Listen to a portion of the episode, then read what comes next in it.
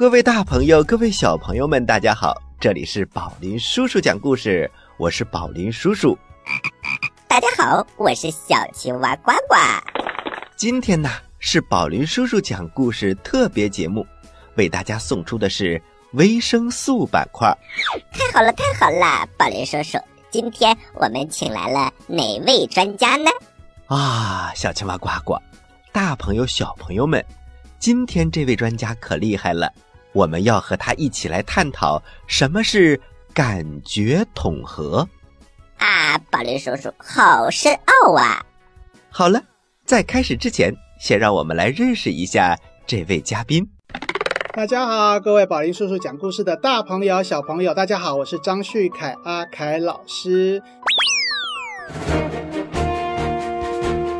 张旭凯。台湾著名专注力学习力培养专家，钻研儿童发展感觉统合超过二十年，擅长帮助家长找到孩子的优势并加以培育，倡导父母轻松育儿、孩子快乐成长的育儿理念，并率领公司的专家团队自主研发了三大系列、十二门早教课程。宝林叔叔好，小青蛙呱呱你好。欢迎阿凯老师，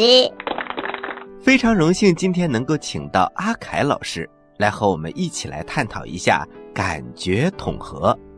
首先呢，我代表全国的爸爸妈妈们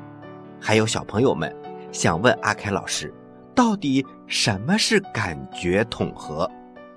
我们先来看看什么是感觉统合，它分成两块。第一个叫感觉，什么叫感觉？大家所了解的视听嗅味触，这基本的感觉，这就是感觉啊。统合是什么？把这些感觉接收之后，我能够解释，我能够分析，让我做出一个正确的行为。所以什么时候需要感觉统合？只要孩子是清醒的时候都需要感觉统合，甚至包括一大早听到闹钟响了，听到声音了，然后眼睛张开来看到窗户外是亮的，这个视觉跟听觉的讯息到我们的大脑之后，大脑发现，哎，这个基本上是天亮了，闹钟告诉我要起床了，所以这两个讯息整合起来，孩子才会把闹钟按掉，开始起床准备上学。如果这时候听到闹钟了，可是视觉呢，看到的是天暗的，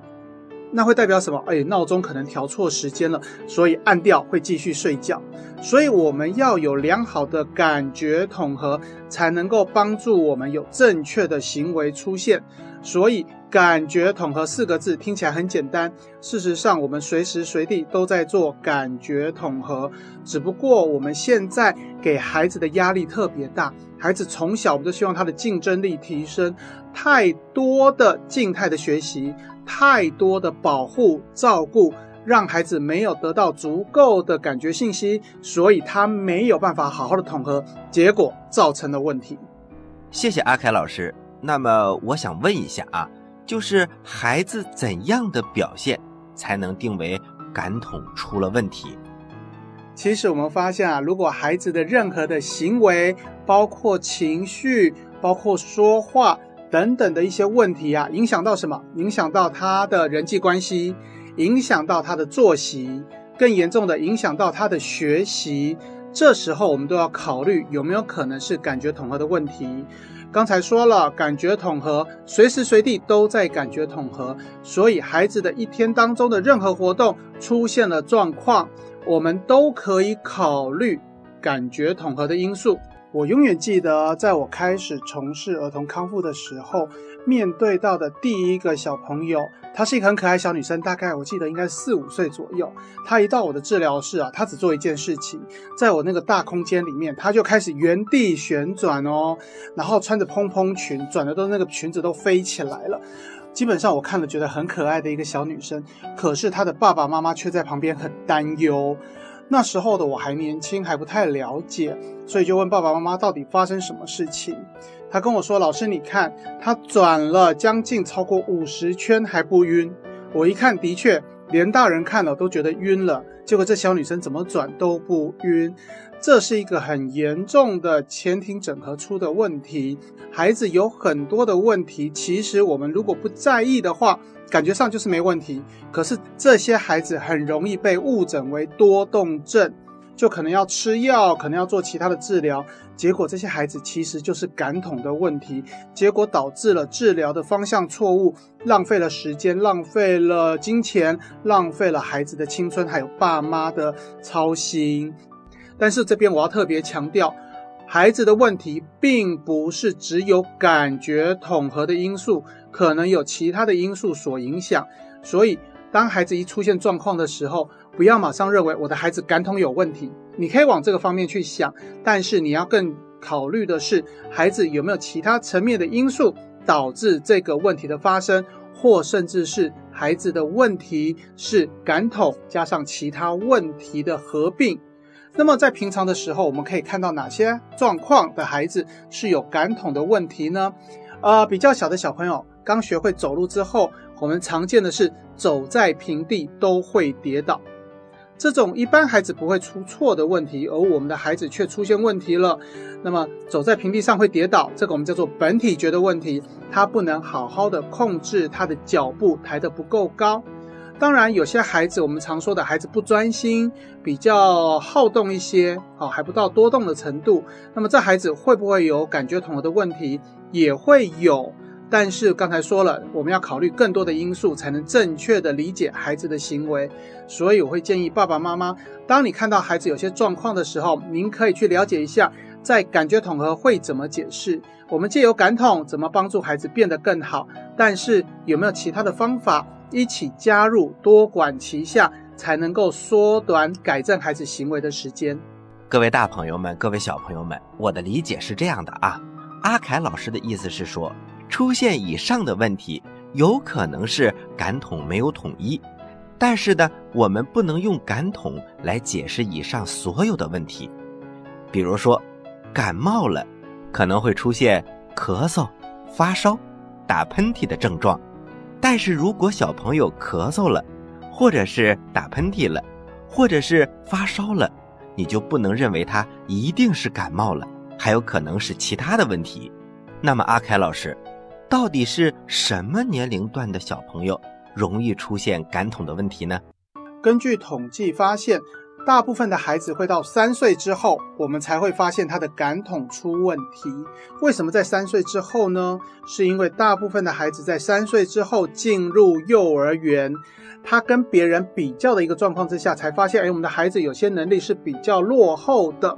所以才会往感觉统合这个方向去想。但是近年来我们发现教育年龄逐渐下沉，不只是三到六岁，现在零到三岁都要进行早教，所以很多的爸爸妈妈其实我发现是越来越紧张，从孩子一出生，从会不会爬、会不会走路、会不会讲话，就开始担心孩子的感觉统合是不是出了问题。其实只要给孩子足够的环境、足够的刺激，其实爸爸妈妈不用太担心。当然你可以了解正确的感觉统合的观念，你可以给孩子更多更完整的一些生活作息的安排，那么孩子的感觉统合当然会发展得更好。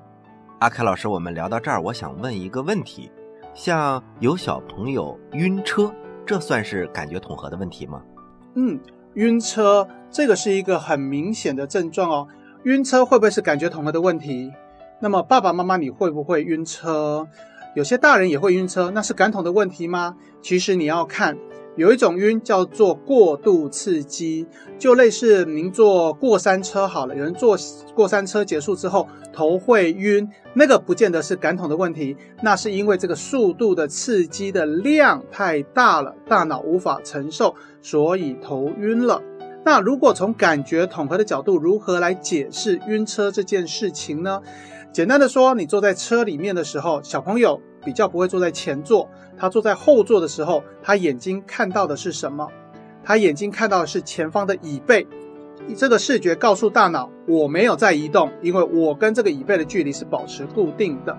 可是我们的前庭觉就是我们感受速度的这种感觉，因为我在车子上，车子在走，所以我感觉到速度，这叫前庭觉。前庭觉告诉大脑我有在动。好了，糟糕了，要打架了。视觉跟前庭觉，一个告诉我没在动，一个告诉我有在动。那么大脑对于这两个讯息没有办法产生一个统一的意见，所以大脑乱了，所以产生了晕车的状况。所以我们来想一想，当我们会晕车的时候，我们会怎么处理？有些人要打开窗户，好，比如说会认为说要呼吸新鲜空气，又或者会让孩子坐到前座去，去看到景物，甚至会让孩子躺下来休息。其实这都是用感觉统合的方式在改善晕车的现象。打开窗户其实不是呼吸新鲜空气，而是眼睛看向窗外，看到景色在动，所以视觉告诉大脑我有在动，前庭告诉大脑我有在动，所以统一了。坐到前座也是一样的道理。那躺下来呢？如果今天孩子晕车了，你希望他躺下来休息，一定要告诉孩子把眼睛闭上。因为如果躺下来眼睛没闭上，看着是车顶，一样没有在改变。而且躺下来的时候，我们大脑接受前庭的刺激是更有效率更强的，所以如果躺下来眼睛没闭上，会晕得更严重，马上就会吐。所以躺下来休息，眼睛闭起来，只让前庭觉告诉大脑我有在动，慢慢的晕车的状况就会降低了。谢谢阿凯老师。我现在又想到了一个啊，就临时想到一个问题，呃，孩子挑食是不是感统的问题，或者是用感统能不能解释一下？我们可以用感觉统合的角度来讨论偏食或挑食的问题。我们可以看的是孩子今天偏挑食，他挑的是什么，他专门吃什么，或者是他专门做什么东西是不吃的。大部分的孩子会因为这个食物的味道，例如像是芹菜啦、青椒啦，这种香菜啦，盐呃味道比较重的，这些孩子呢，我们会考虑他的嗅觉是不是比较敏感一些，哦，闻到这个味道他会害怕，还不习惯，所以他不吃。这些都还好处理，因为这些跟其他的食物混在一起。其实我们最常建议的就是包饺子，把孩子不吃的东西包在饺子里，孩子看不到，味道也被掩盖过去了，所以吃下去营养素得到了。可是有另外一类的孩子不吃什么比较特别，是他不吃软的，不吃豆腐，不吃蒸蛋，不吃粥，不吃稀饭。为什么？他的触觉的敏锐度是不够的，因为当他吃下去的时候，诶，汤匙上有这些东西啊，比如说有稀饭好了，有粥，看起来很漂亮，白色的，他眼睛看到了，可是放到嘴巴里的时候，因为触觉不够敏锐，没有感觉到这个东西消失了，所以大脑会产生恐惧的一种状态，所以他以后不吃。第二类硬的不吃，像是什么呃，菜叶类的、菜梗类的，比较需要咀嚼的，或者有些妈妈把肉煮得比较老的，需要一直咬的，这些孩子通常啊，他们的肌肉张力比较低，这些孩子平常的状况是没事的时候嘴巴是开开的，这样子开开的，这些孩子啊，他的嘴巴的力量不够，所以遇到需要咀嚼的时候很容易累。那既然会累，他慢慢的就排斥这些会让他觉得咬的会累的食物，所以就变成了另类的偏挑食。所以用感觉统合要来处理孩子的偏挑食，并不是用固定的方法，而是我们要去了解孩子偏挑食的种类是什么，再来根据他的这个问题来给予适当的刺激、适当的统合活动，孩子的偏挑食就可以改善。您现在收听的是宝林叔叔讲故事，嘿嘿嘿哈！各位宝林叔叔讲故事的小朋友们，我是张旭凯，你可以叫我阿凯老师。在这边祝福宝林叔叔讲故事能够陪伴您快乐成长。接下来呀、啊，我们接着跟阿凯老师来聊感觉统合。那么感觉统合是要训练的，嗯，请问阿凯老师，感觉统合的训练会出现误区吗？在感觉统合训练呢，其实有两个大误区哦。第一个误区是爸爸妈妈会觉得感觉统合好像就在游戏，就在玩啊，那些很漂亮的教具，孩子在里面跑啦、跳啦、翻滚啦、荡秋千啦、跳在球池里啊，就跟游戏一样，为什么我要特别的上这样的课程呢？各位爸爸妈妈，如果你今天遇到的是这么游戏化的感觉统合的话，那么恭喜你，这才是真正的感觉统合。因为孩子在这样的环境、这样的游戏里面，他才能够达到真正的统合。可是我看到的是很多规矩性的要求，孩子一定要跳几下，一定要跑几步，一定要冲滑板冲几次。这个时候反而是没有达到统合的效果哦。所以为什么像游戏一样？因为玩游戏是孩子感到没有压力的，孩子会乐在其中，所以在这时候大脑会开放这些讯息进入大脑，才能够好好的整理，达到正确的统合。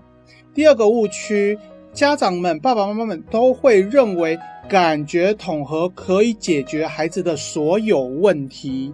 我记得啊，我在一个群里面，这个群里面有很多的感统老师，当然也有家长，所以有个家长发问了，我的孩子啊，最近常打喷嚏，到底怎么了？结果有一个老师回答，孩子常打喷嚏是因为孩子的鼻腔触觉太敏感了，所以一点点风，孩子就得到刺激，所以就会打喷嚏。所以要借由感觉统合来改善孩子的触觉敏感问题。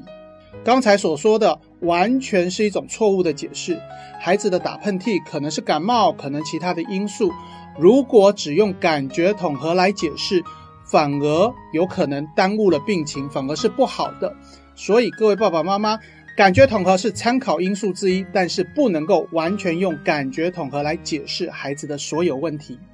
那么请问阿凯老师，现在我们家长普遍反映的感统问题都有哪些呢？呃，家长们最常反映的感统问题应该是属于我的孩子为什么都不专心。爸爸妈妈很在意专注力这个问题。的确，感觉统合是专注力的基础。我们先谈什么叫专注力，什么叫专心。孩子上课什么叫专心？能够把目标放在老师身上，并且接收老师的讯息、老师的动作，然后呢，可以跟老师产生一个互动。那为什么感统很重要？我们要回归感统的定义。感觉统合是什么？我能够去处理周遭所得到的讯息。来，我们来看孩子在课堂上接收到什么讯息，老师的声音、老师的影像，我坐在位置上，我的衣服有摩擦到我的皮肤，这是触觉。我还会听到旁边的小朋友的声音，甚至我看到窗外有人走过，甚至我有风扇，风吹到我的皮肤上。那太多太多的信息传递到我们的大脑里面，这时候大脑必须要能够区分，呃，旁边小朋友的声音不重要，排除掉；外面有人走过，这个影像也不重要，我只要留下跟老师相关的，老师的声音、老师的影像，这样子我就可以好好处理老师给我的信息。那么把老师所讲的我能够接受，然后开始整理，并且把它学习起来，这就是专注啦。所以这就是为什么我们说感觉统合是专注力的基础，是因为我要能够确实的知道我要接收哪个讯息，这样我才能够产生正确的互动，孩子表现起来就是专注。所以爸爸妈妈担心的孩子专注力的问题，第一步先从感觉统合的加强，等到孩子大约上了幼儿园之后，还有其他的重要了，例如规则的遵守，例如学习动机，那个是后面再来的。所以爸爸妈妈想要帮助孩子专心，我们先从感觉统合的基础建立好，那么之后其实都会比较好训练。那么阿凯老师，呃，我们在调查当中发现，现在家长啊普遍会提出这样的问题，那就是他的小朋友非常的胆小，比如说不能上台表演，见到生人呢会躲在大人的身后等等等等问题。那么这个胆小或者是害怕这个问题，能够通过感统来解释吗？哦，我遇到过好多的这个小哥哥小姐姐，他们当他们家里啊出现了二胎，就是弟弟妹妹出生的时候，或者是今天家里只有他一个小朋友，结果呢亲戚呀、啊、朋友家里有出生的小宝宝带来家里的时候，这个小哥哥小姐姐发生什么事情？他一看到这个小宝宝，他会马上嚎啕大哭，好像看到妖魔鬼怪一样，哭得好惨哦，然后躲起来。爸爸妈妈会觉得很奇怪，其实我们发现这就是孩子平常得到的刺激不够，所以他没有足够的经验去面对所有的信息，包括遇到人，包括遇到一点风吹草动。所以我们来看宝宝为什么胆小，我们的孩子为什么出去的时候看到了别人他会退缩，因为遇到了别人，别人会给他什么信息？可能会打招呼，可能会跟他挥挥手，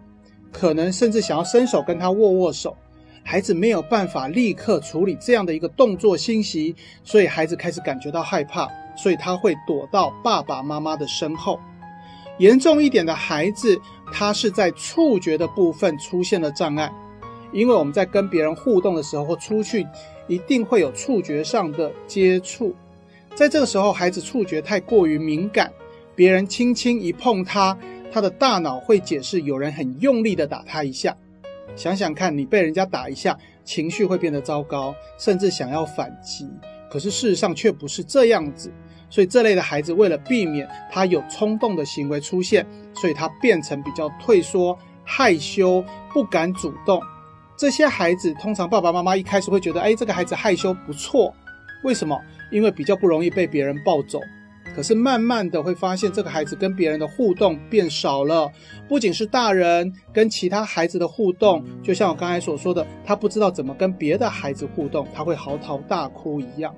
所以这个问题要考虑的是孩子的触觉问题。不过慢慢的我发现，孩子周遭的同伴越来越多之后，这些问题可以慢慢的下降。所以当如果你的孩子是害羞、退缩、不会交朋友，不知道跟别人怎么玩，你可以让他先看看别人在做些什么，你会发现孩子会不自主的慢慢越来越接近别人，这就是孩子的感觉统合问题已经开始获得改善了。非常感谢阿凯老师，您在这个儿童早教领域已经有二十年的从业经验了。那么我想问问您，您在接下来有什么样的愿望吗？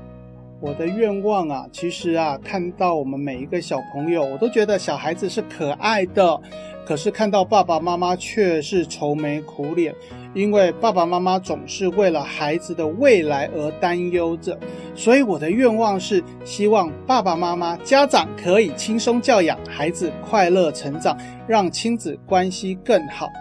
父母的情绪变好了，孩子其实很敏锐，他也觉得爸爸妈妈会对他很好，孩子心里的压力也会放下。那这时候孩子就在一个快乐的一个程度当中，这时候他得到的任何讯息，他都可以很快的接收，把这样的一个知识去整理之后，就变成他的常识了。而这样的常识当然就帮助他以后的学习更为顺利。而且我们发现，当孩子接收信息很容易，并且很容易学习之后，他的学习动机就会很高，会主动学习，而且他会觉得这个学习的过程是很快乐的。这就是我所谓的孩子可以快乐成长的概念。好的好的，谢谢阿凯老师。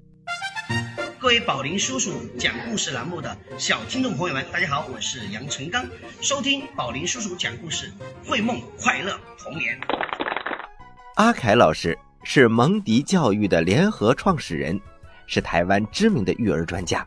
今天非常荣幸能够请到阿凯老师做客宝林叔叔讲故事。谢谢各位大朋友小朋友，谢谢宝林叔叔，还有谢谢小青蛙呱呱，谢谢大家。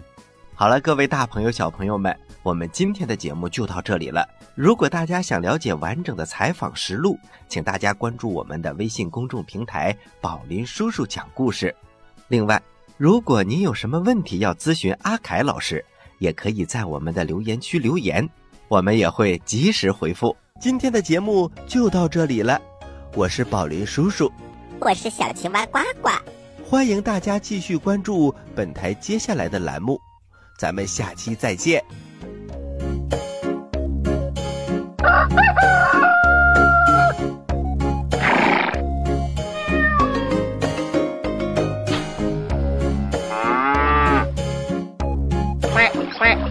What?